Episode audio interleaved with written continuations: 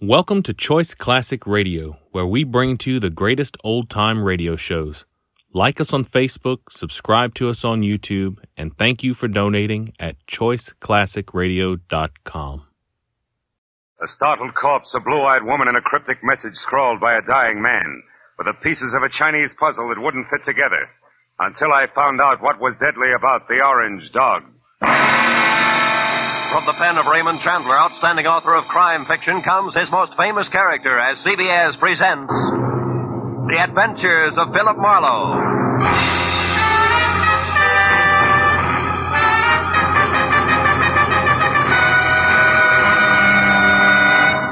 And now, with Gerald Mohr, starred as Philip Marlowe, we bring you tonight's exciting story, The Orange Dog.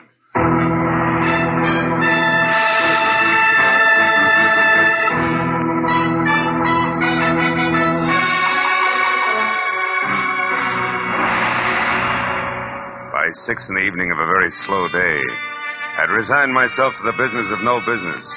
So I took my feet down from my desk, switched off the lights, and started out the door for home with the prospect of a nice, quiet evening ahead of me. But I didn't make it, even as far as the door. Oh. Hello, Philip Marlowe. Marlowe, my name is Shelley Martin. I'm at 8412 Los Feliz, a private residence. I want you to come out here right away. My sister is in a jam, a nasty one. Well, Miss Martin, as a matter of fact, I was just closing up for the night. and I Look, was. you. I need the services of a private detective right now this minute, and I'm prepared to pay for them. There are plenty of others in town. Are you coming or not? Uh, yeah, yeah, okay, and thanks for the reminder. That's me you hear sprinting up your front walk. That's much better. And Marlowe, bring your brains along. You're going to need them.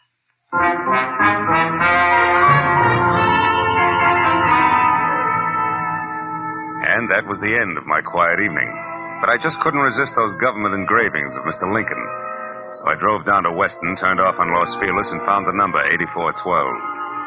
The yard was an overgrown tangle of perennial plants losing their battle with the weeds. It was like a girl in a strapless evening gown with her hair up in curlers. However, I could see a light through the Venetian blinds, and the doorbell worked with a resonant two-tone chime that caused the door to open just far enough to allow a pair of eyes so blue they were almost purple to peek out at me. Yes, what is it? I, uh, I'm delivering that private detective you ordered. Oh, Marlowe, come in. Thanks. Sit down, won't you? Thanks again. All right, what's the next move? It's about my kid sister. Hmm. She's involved with a man named Lou Horner, a San Francisco broker. She's quite deeply involved, I'm afraid. Oh? You see, some very strange things are going on, Marlowe, and my sister is a naive kid caught right in the middle of them. Yeah, I see. What sort of strange things, Miss Martin? Shelley. Sweet. Well, to begin with, when I arrived from San Francisco today, my sister called me and asked me to meet her here in this house. When I got here, the lights were on, the radio was playing, and the front door was open. But the place was deserted. Whose house is it, Horner's? No, I think she said it belongs to a friend of his who's in Europe now. This Horner person uses it when he's in Los Angeles. Well, couldn't they have stepped out for a while? Mm-mm. You know, you don't look the type, Shelley, but maybe you're just panicky, huh? No, I'm not being panicky. All right, all right. Where's the nasty jam? Right behind the couch. Take a look. Okay. But you know, I. Oh. I see what you mean. Who is he, Shelley? How'd he get here? Maybe it's Horner, I don't know. I tried to search him, but I couldn't. Mm-hmm. Well, it wouldn't have helped anyway. Whoever shot him cleaned him out. No wallet, no papers, nothing. I found this magazine lying under his hand. Look here. Mm-hmm. He must have written this just before he died. Where's that? Here. Oh, oh. It says, call Marion tonight about the orange dog, a Fo. Orange dog, a Fo. For what? That's why I called you, Phil. Marion is my sister. And whatever the orange dog of Fo is, it must be awfully important. We've got to find out what it means, Phil, for Marion's sake. So far it means murder, honey, and that's for the cops. No. I... Well, all right, call them. But keep Marion's name out of it. A thing like this could destroy her. But look, maybe she pulled the trigger on our friend here. you know. Maybe, but I don't think so. She's a sweet kid, Phil. Give her a break. If I'm wrong, I swear I'll help you bring her in myself. Is that fair enough? Okay, Shelley, it's a deal. It makes just as much sense as the orange dog of Fo, but no more.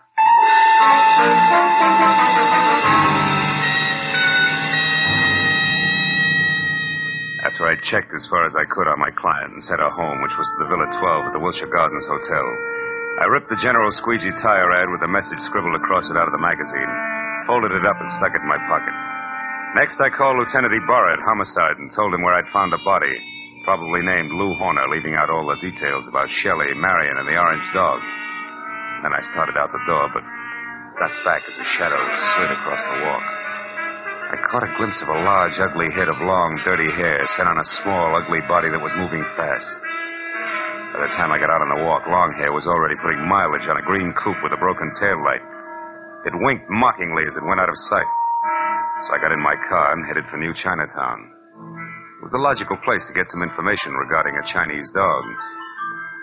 I saw a light filtering through a dingy window illuminating the words James Tang, dealer in Oriental curios. Inside the musty shop, a little man, dressed in a black kimono, drifted forward, softly. Yes? I, uh, uh, think perhaps you can help me, huh? I am honored. To be able to help will bring fragrance of plum blossoms to my nostrils, carpet of rose petals to my humble floor, and thousand blessings upon my head. Oh, that's very pretty. Tell me, what is the dog of Fo? The, the dog of Fo? Why, why this? This fantastic creature here is called the dog of Fo. His fierce eyes and snarling mouth are to frighten away evil spirits from temples of Buddha. Why do you say called the dog of Fo? Amateur collectors and auctioneers have named him that. It sounds exotic to cash Actually, he is a lion. The lion of Korea. I see. Tang, would you happen to have an orange dog of Fo? Very strange that you should ask that, my friend. Strange, why? Reason number one. There is no authentic orange dog of Fo. That's a good reason. Why not? Because to Buddhists, orange is color of sorrow. The piece you speak of could not possibly be authentic. What's reason number two? You are second person to inquire after this non-existent orange dog of Fo within last few minutes. Was it an ugly little man with long hair? Quite contrary. It was very pretty girl with short hair. Was her name Marion? She made point of not leaving her name. Well, it proves something.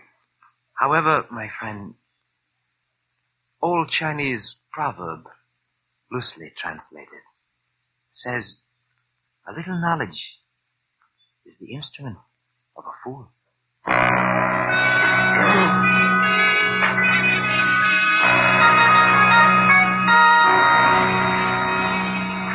There were nine other curio shops in the neighborhood, so I started making the rounds for the non-existent orange dog of Fo and a girl who was interested in one.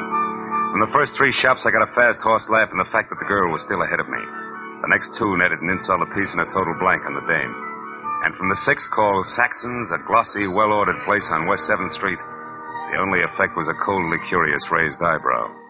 The man in front of me, whom I took to be Mr. Saxon himself, was a gaunt white Russian with a high, naked head the color of warm paraffin. His slender fingers played nervously with each other as we talked. The orange dog of four.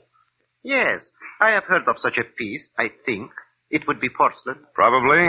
This is your business. Who has it, Mr. Saxon? Can you tell me? No, no, I'm sorry. I believe I heard this orange dog mentioned just once, somewhere down in the village. But I'm sure I could never remember who spoke of it or when. Oh, no idea of its value then, huh? Now that you mention it, I seem to remember the figure 20,000. You mean yen. How much in American money? I am speaking of American money. It would be an importation from China, you know. How could it be worth that much? It's not even authentic, Mr. Saxon. Authentic. you seem to know a good deal more than I about this orange dog. Possibly one would have to see it to appreciate its value. Yeah. Tell me, has a girl been in here tonight looking for this orange dog? A girl? I know. Know anybody named Marion? Marion. Marion. No, there is no one in my acquaintance by that name. But why do you ask? Because Marion has quite an interest in the orange dog. I have a feeling they'd make a great team if we could get them together. I see. And what is your name, sir? It's not Fu Manchu, Mr. Saxon. Good night. Saxon's expression didn't change. I turned and walked out of the place, and then because, with both of us using double talk, the conversation was bound to deteriorate. At least I had found out that the orange dog of Fo existed and was going for a very high figure, especially for a phony. And it didn't take an abacus to figure out that Saxon knew more than he told me. Well, I started up the sidewalk to the next bric-a-brac emporium when I saw something parked on the side street which brought me to a halt. It was that green coupe with the broken tail light. I went over to it, found it empty, and stuck my head inside to check the registration card for Longhair's real name. Yeah, it was a very foolish move because Longhair at that very moment prodded my kidney with the muzzle of a 38. And neither he nor the gun had a sense of humor. All right, Mr. Wise Guy, come on, walk. You and me are going up the alley here. What's the matter? Don't you feel at home in the light? Shut up. I don't like you much anyway, so you better ease off with the smart sayings. Okay, this will do us far enough. Well, Mr. Wise Guy, did you find what you're looking for? You mean the orange dog, Shorty? The answer's no. The orange dog. So that's where the plates are. What plates? You're working for Horner. You don't know what plates. Look, chum, when you get your next haircut, have your brains dusted off. Nobody works for Horner anymore. Horner's dead. Dead? Since when? What's the surprise act for? You saw the body. You were sneaking around that house on Los Feliz. In fact, you might have killed Horner yourself. That body wasn't Horner. Why, Horner's three times the size of that guy in Los Feliz. He's bald. Oh, also, he's so dumb he can't remember his own phone number. Oh, hold it. I'm looking for Olvera Street where they sell those enchiladas. I'm sorry, gentlemen. I don't want to intrude. Hey, quiet. I'll blow your brains out. All right, now, come on, Mr. Wise Guy. Tell me what Horner's got on his mind. You know all right. I saw you taking orders from his girl. You mean Shelley Martin? Who else? Thought maybe you meant Marion. Marion. Who's Marion? Shelley Martin's sister. And don't let her worry you. Marion's got the orange dog eating out of her hand. I don't say. It ain't funny, mister. It's just peculiar. Because Shelley Martin don't have a sister, I know. So it seems like you're a very mixed up character. In fact, Mr. Wise Guy, you're so mixed up, you're no good to me at all. So get over there with the rest of that. I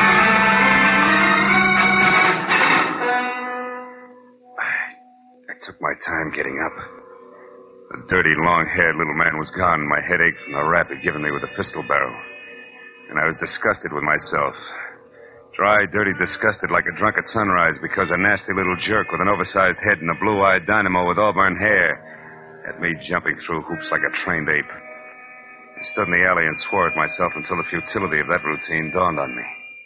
Then I decided to go hunting. But I made one stop first at a telephone to at least get Ybarra off my conscience.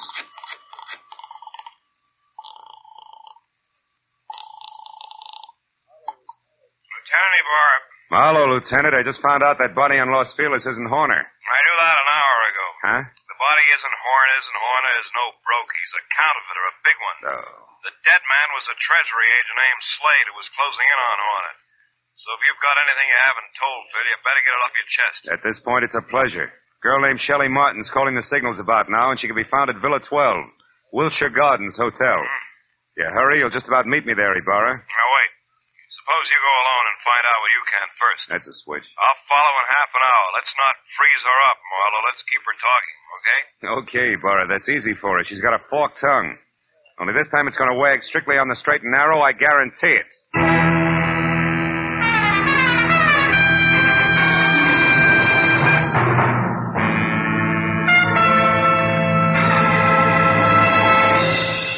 Just a moment, we will return to the second act of the adventures of Philip Marlowe. But first, it's no mystery that hunger and cold confront many families abroad this winter. CARE will help feed and clothe these needy people. CARE, the safe, sure, non-profit way to send supplies to Europe and Asia. A check to CARE for $10 will send a 21 and a half pound, 41,000 calorie food package, or a baby food package, or a layette, or a baby blanket package, or material for clothing. CARE guarantees delivery. You get a signed receipt that your package has reached its destination. Write your check tonight. Mail it first thing in the morning to CARE, C-A-R-E, 50 Broad Street, New York City. And now, with our star, Gerald Mohr, we return to the second act of Philip Marlowe and tonight's story, The Orange Dog.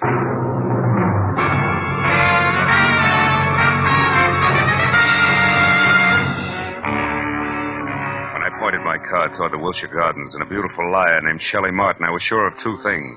The plates that Longhair had wisecracked about just before he piled me into a row of garbage cans were the engraved kind that counterfeiters use to make money the easy way. And second, Both Long Hair and Lou Horner were racing for the plates as well as the orange dog, which could be one and the same thing. But 20 minutes later, as I pulled up near Villa 12, which was strips of yellow light, and raised voices drifting out of half open Venetian blinds, I forgot about the gentleman involved and concentrated on a lady who didn't have a sister called Marion. I went around to the back of the villa where I found the service door unlocked and the kitchen beyond dark. And when I entered and quietly moved to a spot near the living room where I could see Shelley snapping at a pompous, excitable man with a red face, All right. I figured that a little eavesdropping might pay I off. belong. I'm here in Los Angeles. Is there anything wrong with that, Mr. Horner? Yes, everything. Why, I wouldn't even have known you were in town if I hadn't gone back to the place in Los Feliz where I saw you and some man having a delightful little chit-chat over the body of that T-man.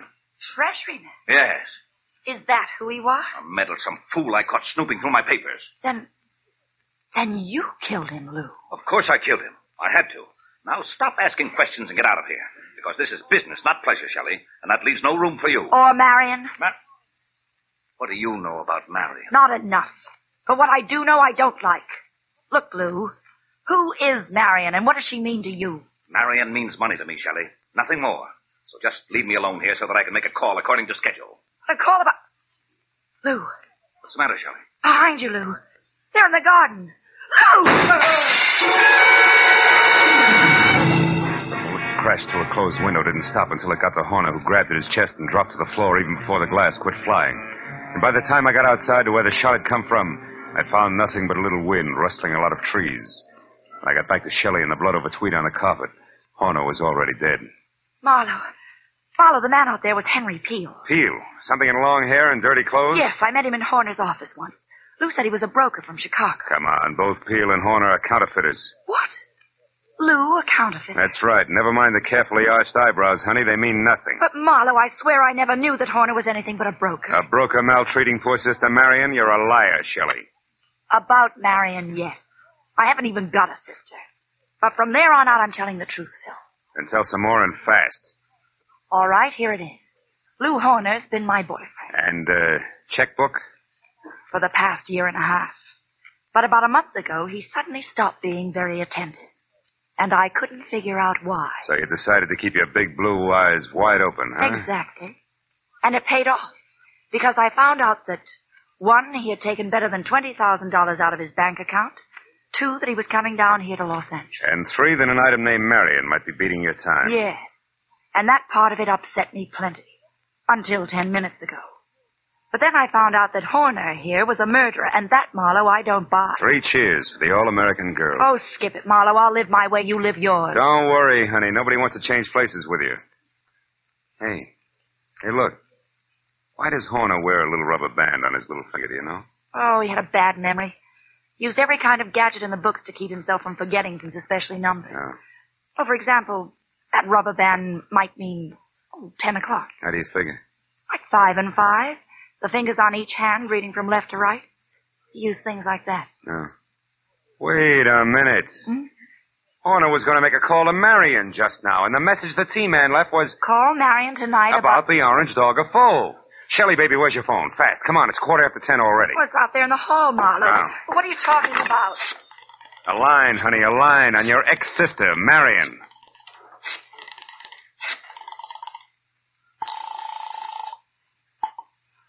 This is Mr. Saxon. Ah.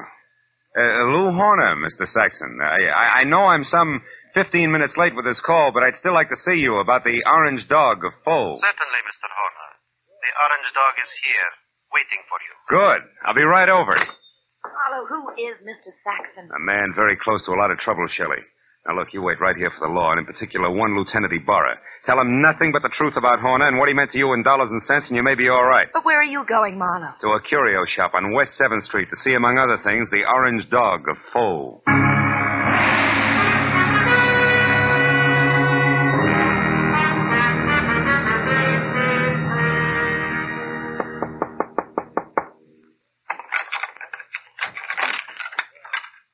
The Mr. Horner who called? Yeah, yeah. Also the one who was here this afternoon, you remember? Oh, yes. Yeah, well, I, I'm sorry I didn't call you at 10, Mr. Saxon, according to schedule. I hope it hasn't inconvenienced you. No, that's quite all right, Mr. Horner. One moment, sir. Ah. What's the matter? Is anything wrong tonight? Seem on edge, Mr. Saxon. I am. So please, Mr. Horner, don't make a single stupid move. What? Wait a minute. Why the gun, Mr. Saxon? I promised not to bite the orange dog. You won't even touch the orange dog. Now, who are you? Oh, we've been all through that. I'm Horner, Saxon. Lou Horner of San Francisco. No, you're not. Horner would have had no reason to wander around curio shops as you did this afternoon, asking any and everybody about the orange dog. Now, once more, who are you, and where is the real Lou Horner? All right, we'll take them in that order. I'm a private detective named Philip Marlowe, and Lou Horner's a corpse. Hmm. But also, I'm a good friend of yours, Saxon, because going to give you a little bit of advice for free. Call it quits, Buster. You're licked. What are you talking about, Marlowe? The T for Treasury man named Slade. Before he died, Saxon, he talked. I see. Yeah, and believe me, he said enough to put you away till orange dogs are as popular as lifesavers. And what do you say, Saxon? Do we play it smart? Very well, Marlowe. We will play it smart. My kind of smart. Now, turn around and walk through that curtain there. I want to show you something. Orange dog, maybe? Yes, the orange dog of Fo. I want you to see it for yourself before you die. Saxon said die like it already happened. And after he relieved me of the comforting bulge of the gun in my pocket and marched me to a large, windowless room that was a little darker than the lining of an eight ball, he told me to stand very still. Then he turned on a single lamp that rested on a large, scarred table, and next to it an ordinary shipping crate and cushioned on all sides by white wrapping paper. I finally saw the orange dog of Fo. It was a porcelain lion, pop-eyed, majestic in a crazy way. And also it was colored orange, bright and clear. But Now that I'd seen it, I knew that the next move was Saxon's. I turned to face him. It was then that I noticed the black curtain behind him moved slightly. And Longhair quietly stepped into the room. This Mr. Saxon did not know about. Well, Marlowe, now that you have seen the orange dog for your first and last time, what do you think of it? He thinks it's just Jim Dandy, mister. Now drop your gun before I blow the top of your head off. Go on, drop it. Ah, it's better. Now sit down there and stay put. You, Marlowe, get across the room. Okay. Thanks for showing up, Peel, before Saxon here ran out of small jokes. Don't kid yourself, Marlowe. I didn't just show up. I've been right behind you all the way. That's how I work. So what do you want, Peel? A couple of very fine engraved plates that I've been after for six months now. Plates which could be in the orange dog of Fo? No place else but. Or do you think that maybe the late Mr. Horner wanted as an ornament? But that's all it is. There are no plates in the orange dog. It is only a collector's item. And you're a liar, Saxon. And I know the best way to prove that. Marlowe, pick that thing up and toss it against the wall. No, no, don't. I tell you, there's nothing in it. Toss it, Marlowe. Go on. Okay, Peel. Ah, now we'll see who's right about the plates being here. Nothing, huh, Peel? No. Nothing. All right, Saxon, get up. I want to know what the plates are, so I'm going to count to three. That's how long you have to live if you don't tell me. No, no.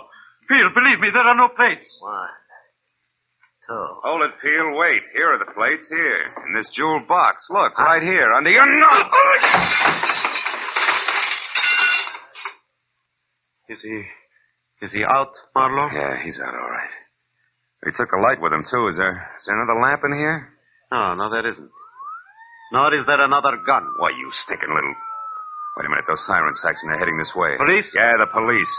Looks like sooner or later everybody gets together in the back room at Saxon's, But huh? not everybody stays here, so I'll take this wrapping paper and leave now. Wrapping paper. The stuff that was around the orange dog? Yes, a sample of the best grade of counterfeiting paper made, Marlowe. And that's what Horner was supposed to buy, not plates. Those he got a month ago. Still makes you a crook, Saxon, and one who'll never get past the front door. Oh, no, we'll see about that. Marlowe!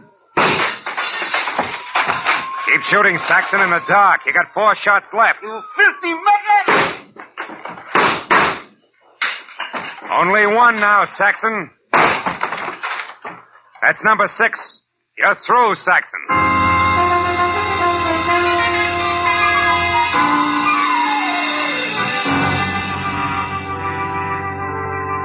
By the time Ybarra and his boys, plus a half a dozen very anxious T-men, got into the room, Saxon was already coming apart at the seams. After a half hour of steady questioning, he split wide open and led us all to a basement hideout where the T-men went wild over a few thousand sheets of A1 counterfeiting paper. But an hour later, after Peel, who admitted murdering Lou Horner, and Saxon, who was ready for the nearest straitjacket, were both in a lockup, there was still the problem of the glib lass from San Francisco. But finally, when Shelley, Lieutenant Ybarra, and I stood under the green light of the globe in front of police headquarters, I knew that the girl who technically was only guilty of withholding information from the police was not going to spend any time in the pokey. Because, after all, I was more or less guilty of the same thing. Besides, Lieutenant Ybarra was still interested in the others. Well, Marlowe, it looks like the whole business actually boils down to a single transaction between Clay Saxon, who had the counterfeiting paper, and Lou Horner, who was supposed to buy it. That's right, Ybarra. But Horner, who must have made his contact with Saxon via some middleman in San Francisco, only had a telephone number and the password, the Orange Dog of Fo, to work on here in L.A. But how would you get hold of that number, Phil? From the message the T-Man left before he died. You mean you actually called someone named Marion? No, honey, I just dialed Marion. M-A, Madison. R-I-O-N, 7466. Madison, 7466. You get it? Yeah. Another one of Horner's screwy memory tricks, like the rubber band on his tenth finger. Hey, that's pretty good, Phil. Ah, it's an old gimmick, really. I read it in a dozen detective stories. What do you know? You maybe ought to read some of those. well, good night, Philip. Look for you tomorrow. Night, Lieutenant. Well, Shelley, do I, uh, do I show you the way home? Now, Marla, aren't you hungry or thirsty or something? Yeah, yeah, yeah. Guess I am at that. Well, I know just the place for us, darling. Oh? It's a cute little place right smack in the middle of Chinatown.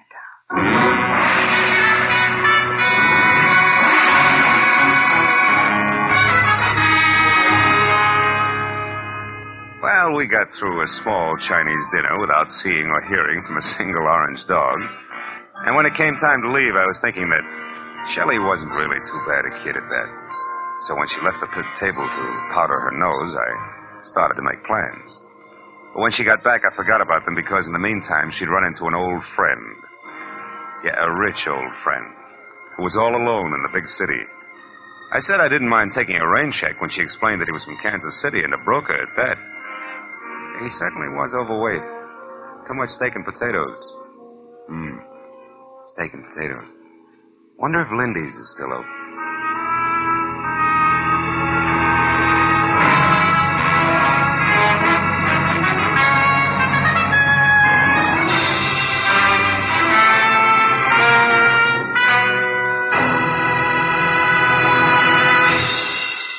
The Adventures of Philip Marlowe, created by Raymond Chandler, stars Gerald Mohr and is produced and directed by Norman Macdonnell.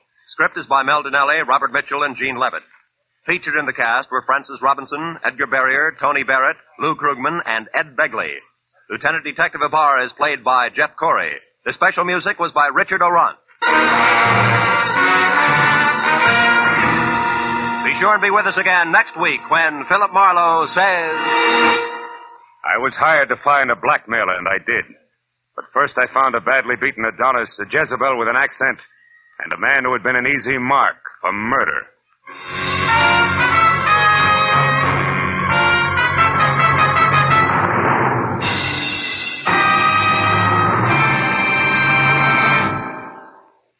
Ninety minutes of unsurpassed comedy comes to you every Sunday night when CBS brings you the Spike Jones Show, the Jack Benny Show, and Amos and Andy in succession. Tomorrow night, pianist Alec Templeton and songstress Peggy Mann are Spike Jones' special guests. Jack Benny and his gang, and Amos and Andy, following in succession, will bring you more of the laughs that make them first for Sunday night fun. Spike Jones and Amos and Andy come to you over most of these same CBS network stations, and Jack Benny comes to you over them all. Now, stay tuned for Gangbusters, which follows immediately over most of these stations.